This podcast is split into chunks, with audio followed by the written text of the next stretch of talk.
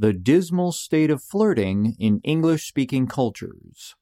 January 4th, 2013, by Mark Manson. In my previous article about vulnerability and manipulative women, I bashed using teasing slash banter as a basis for demonstrating sexual interest. I referred to it as a horrible mindset and implied it was dishonest.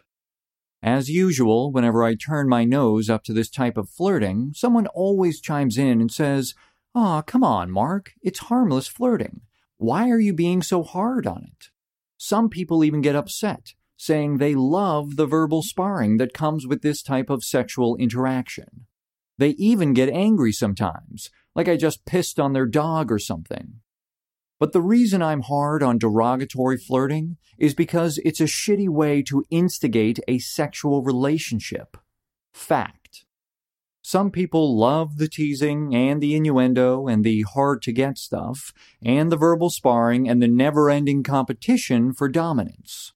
These are usually the same people that are complaining that they can't find a high quality man slash woman and will bore you with calamitous breakup story after calamitous breakup story at the drop of a hat. Cry me a river. Derogatory flirting sucks because it muddies the waters of intention and emotion, possibly the two most crucial components of a healthy sexual relationship both short term and long term. In derogatory flirting, you're never quite sure of what the other one is feeling or meaning, and often you lose track of what you feel or mean yourself. It's designed that way. It distorts sexual interest, undermines consent, needles the other person into being insecure around you, and not to mention is absolutely exhausting to keep up. Pretending you like her less than you do, so that she'll like you more than she says she does, so you can then like her more than you say you do, so she feels comfortable liking you back more than she says she does. I'm exhausted just writing about it. But it also tees you up for future headaches. A number of people asked, in regards to the previous article, what if she's manipulative, but you just don't find out until much later? That's the problem. With derogatory flirting, you don't really see what the other person is made of until way down the road, often after it's too late to get away without getting your face scratched. You could be going to bed with the most psychologically fucked person and have no idea.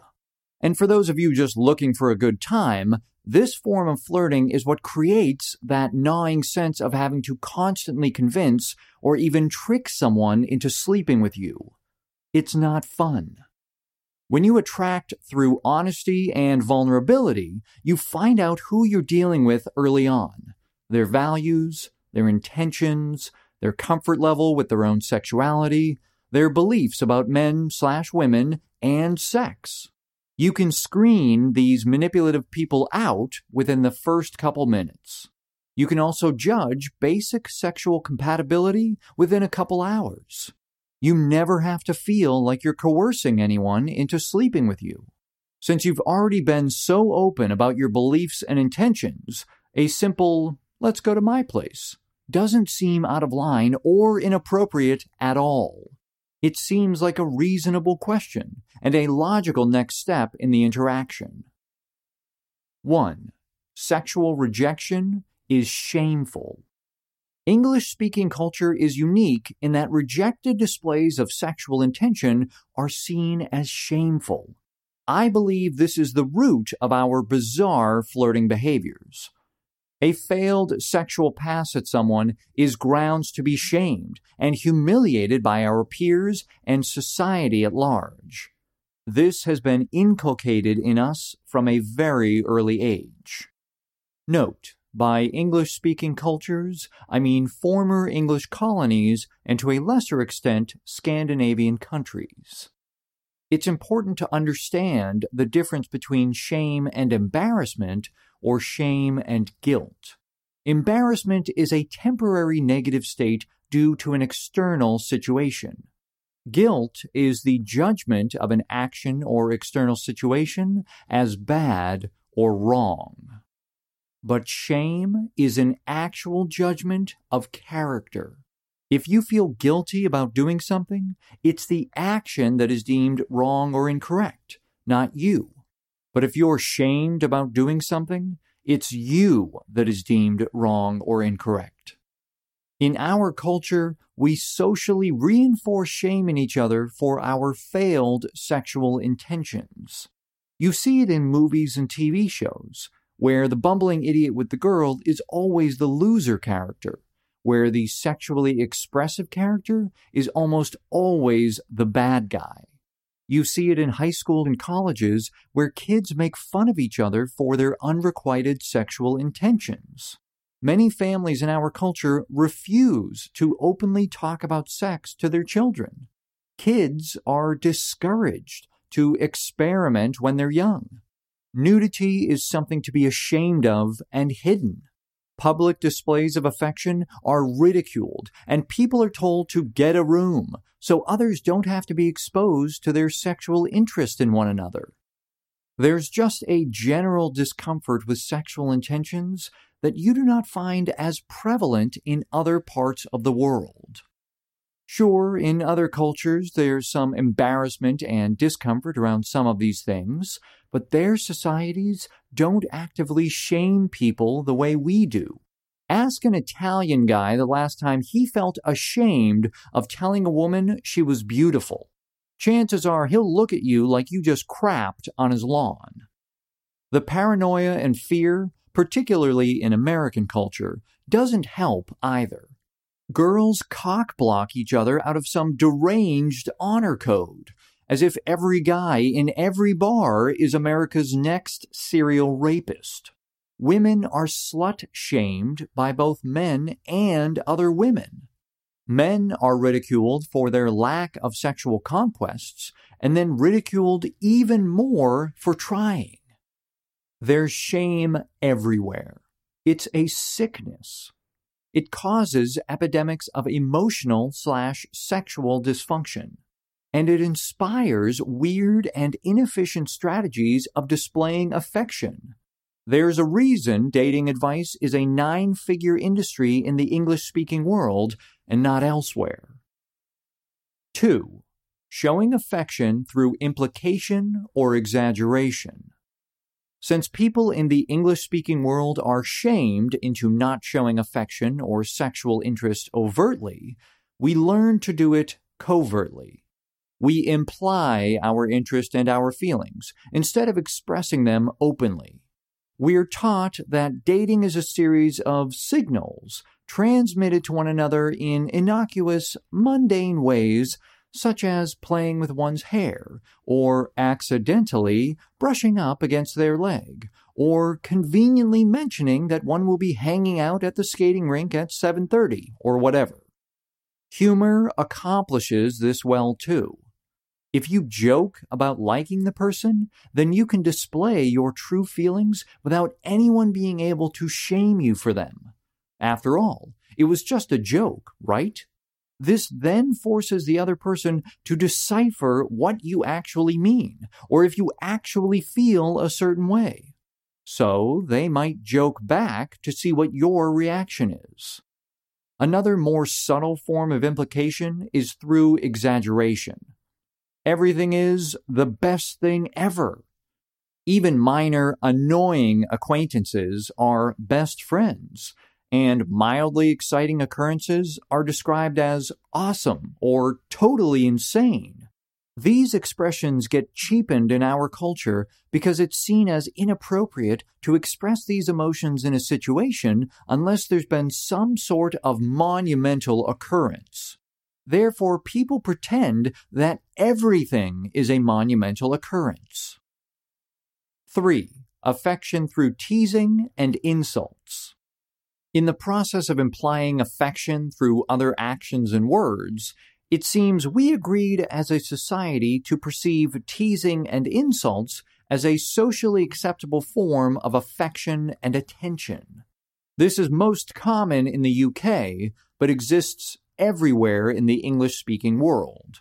You bond with your friends by trashing them and embarrassing them. You flirt with girls by insulting them. It's like a playground. Boys are smelly, girls are icky. When everybody decides that insulting someone in a humorous way is an indirect way to show affection, then it becomes the new norm. Guys make fun of each other. Girls challenge guys and are sassy when they actually like them. Men tease women and attempt to make them insecure, and vice versa. All of these behaviors aren't just avoiding the actual emotions and intentions, but they become the socially acceptable way of demonstrating sexual interest. A society that agrees that sexual interest should be demonstrated through dehumanizing and insulting another person is a screwed up society. The problem here is twofold. First, one is never 100% sure of others' intentions, again leading to that murky area which leads to poor relationship choices. The second problem is that while we may consciously know someone is joking, our unconscious still internalizes it. For instance, if your friends always teased you by calling you shorty growing up, even though they did it out of affection, it's likely you internalized it and ended up insecure about your height. While this may be good natured ribbing, this derogatory flirting reinforces the already dominant precedence of shame between men and women. If a girl blows you off and doesn't sleep with you, not only do you face the shame of the rejection, but she spent half the night joking about your car and acted unimpressed by your job. This is the new norm. The two best selling dating advice books for men and women are The Rules for women and The Game for men. In the rules, women are advised to pretend they don't like men that they're actually interested in. They're told to make him call her multiple times and to pretend to be unimpressed with him at all times. In the game, men are advised to nag women into being insecure about themselves, usually about their appearance. This is honestly what we're taught in our culture. Like somebody? Then treat them like shit. 4. Overcompensation. The social stigma surrounding sexual rejection, the poor expression of emotion, the derogatory flirting, these things give sex a weight in our culture that you don't find in many parts of the world. In the English speaking world, sex is a really big deal. In most other cultures, sex is an enjoyable side effect of an otherwise normal existence. In the English speaking world, sex is something to be worked for, fought for, and achieved. It's talked about ad nauseum and dominates our pop culture.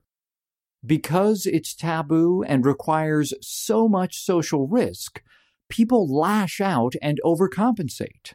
The English speaking world has the highest levels of casual sex and one night stands in the world. We also have some of the highest rates of alcohol consumption and binge drinking. The habit of getting really, really drunk and then finding someone to fuck is a cornerstone of our party culture. See any movie about college, and few others. You see this in pop culture entire movies and TV shows built entirely around sex and the obsessions associated with it. Sure, sex sells the world over, but rarely do I see it glorified slash stigmatized as much as I do in English speaking culture.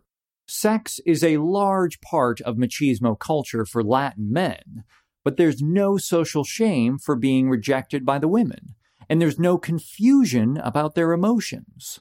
Sex appeal is glorified in women in Eastern Europe, but you don't see the slut shaming that goes on in the West.